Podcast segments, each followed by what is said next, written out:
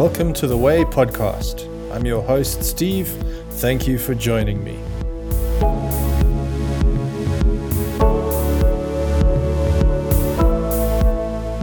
Every weekday morning, I take the eldest of our two, three kids to school. Put one on the back of the bicycle behind me, and our eldest daughter Bella goes on her bike, and we cycle the three and a half Ks into town to their little school.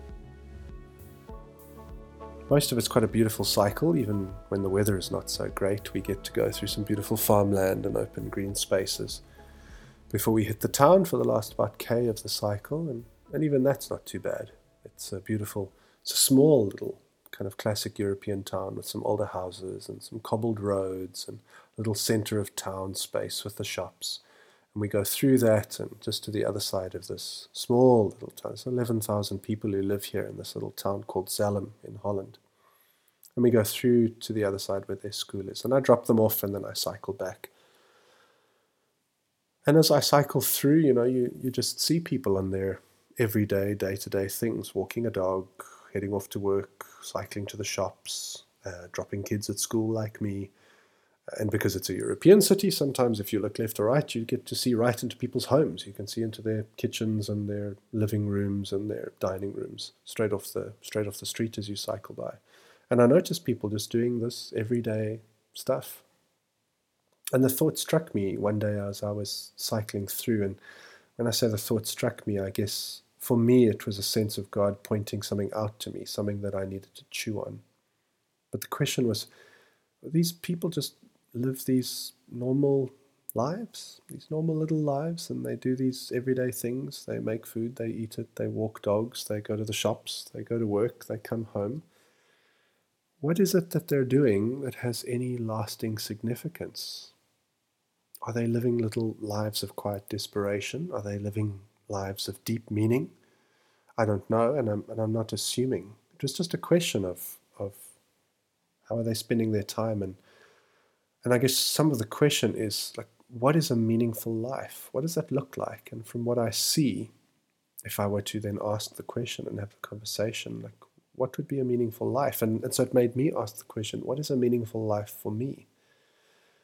And the aspect that I started to think about is this small little town has has nothing really remarkable to it. There's no great like everlasting significance to it. There's no great exports. There's no great famous people. There's no sort of amazing things coming out of here. It's it's a very obscure, small little town on the eastern side of Holland, and we happen to live here. What kind of lasting significance happens in this place, this little backwater space, essentially?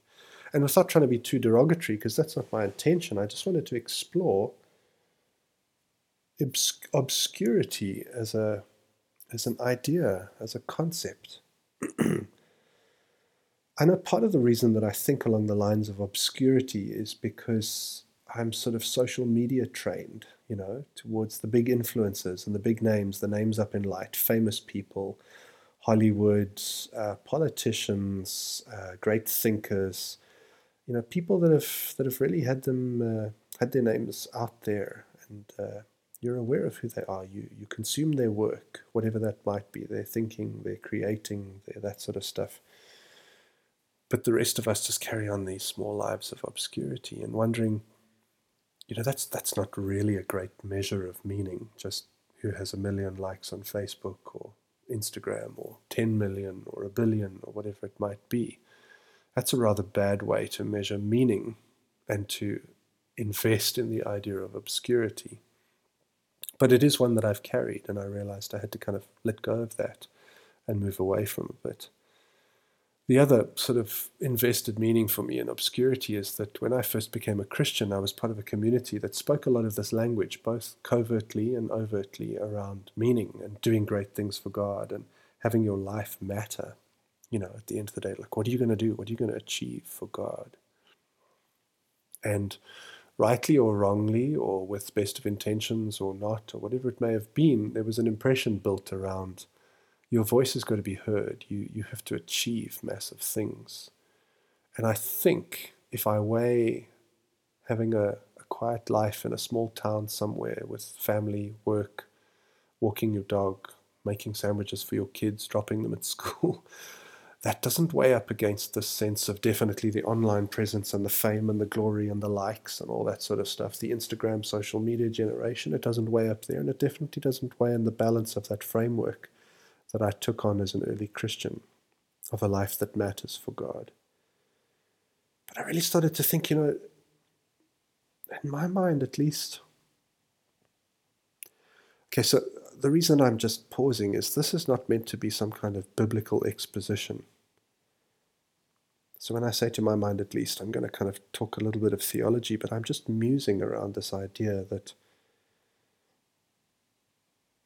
Let me put it this way some of the great biblical stories is what builds that that impression. You know, the Abrahams, the Moses, the David, those people who just like names up in lights people, you know, from the stories, and you have to achieve great things like them. But some of those people were actually nobodies in their time. Abraham was a bit of a nobody, kind of he's known now, but if you asked him then, if he comes from a rather obscure part of the earth, did rather obscure things with his life. Many years later, he's kind of known for for this is this great biblical figure. You know, Moses as well lives mostly a life of obscurity.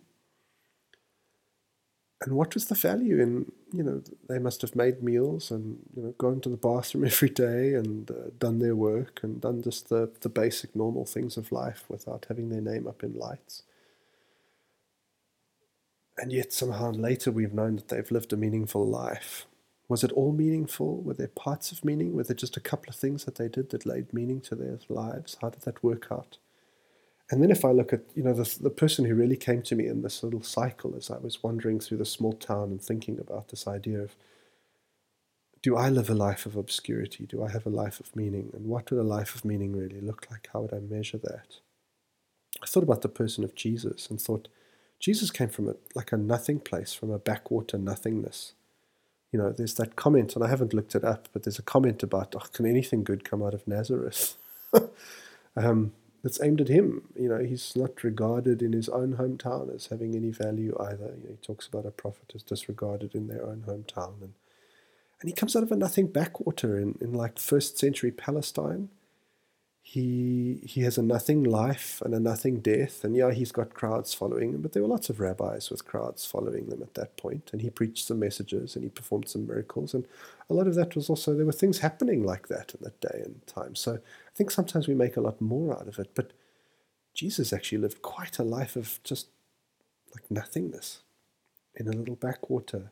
I mean just even Jerusalem was a backwater of the Roman Empire. Like that's where you got sent. Like Pontius Pilate was sent there. Not, I'm not saying it was a punishment, but it wasn't a promotion to just be sent to look after the Jews in this backwater Jerusalem, uh, part of the Roman Empire. It, it's just it, it fascinates me that on the one hand I have this paradigm of needing to measure my meaning in life with these paradigms that I'm thinking these are not serving me anymore. And on the other hand, I have this example of Jesus living what seems now to have been the most meaningful existence ever, but living it out in relative obscurity at the time. And so there's no real landing point for this. I don't have a conclusion yet. I'm chewing with it, and that's why I'm sharing it with you as a thinking out loud. Do you have questions about your own life and its meaning? How do you measure that? How do you have a sense of value in who you are and what you do? When you do things that are not sort of generally seem to be acknowledged as amazing things. When you make sandwiches, when you have a shower, when you just go to work. Maybe you love your work, maybe you hate your work, maybe you have days where it's just like, I didn't do anything with my life today. Is this something that preoccupies you? A question of meaning? Because it preoccupies me. I want to know that my life mattered, but I also want to have a better way of measuring how my life matters. And I don't just want to use these broken paradigms to measure them. And I don't just want to use my own sort of struggles with self confidence and self value to measure them. I want to be able to hear God's voice clearly. And I want to be able to hear the best part of myself and my own voice clearly. Is it okay to live a little life, kind of relatively in the middle of nowhere, and impact only a few people? Is meaning found in the quantity of what you do, or the quality, or the quality as well as the quantity? Is it good enough to just live a great life, loving your family well, doing good work, and then you die? Why have I got this drive to have my name up in lights, which I kind of do? Sorry about that. I'm not going to edit that out because that's just thinking out loud. But yeah, chew on that, and I'd love to hear your thoughts. Do you ever struggle with meaning? I don't need to be famous, just to clarify that last thought when that message came through. That's not what I need. It's not about people worshipping me and bowing down and, oh, Steve's so amazing. But I have a sense, I want my, I want what I think and the things I grapple with and, and the, the theories and the, the ideologies and maybe not ideologies, the concepts, uh, the messages that I put out. I, I want that to reach people. But why? Why do I use that to measure meaning? So, how do you measure meaning? Let me bring it back to that and I'll land here. Do you measure meaning? Is it important to you? Is it not important to you? What do you do with that? I'd love to hear from you. Thanks so much for listening. I really appreciate your time as always. Um, love yourself, love each other, love God. There's a Trinity somewhere there, which is, uh, I think, a part of digging into the meaning of life. And uh, yeah, hopefully, chat soon. Ciao.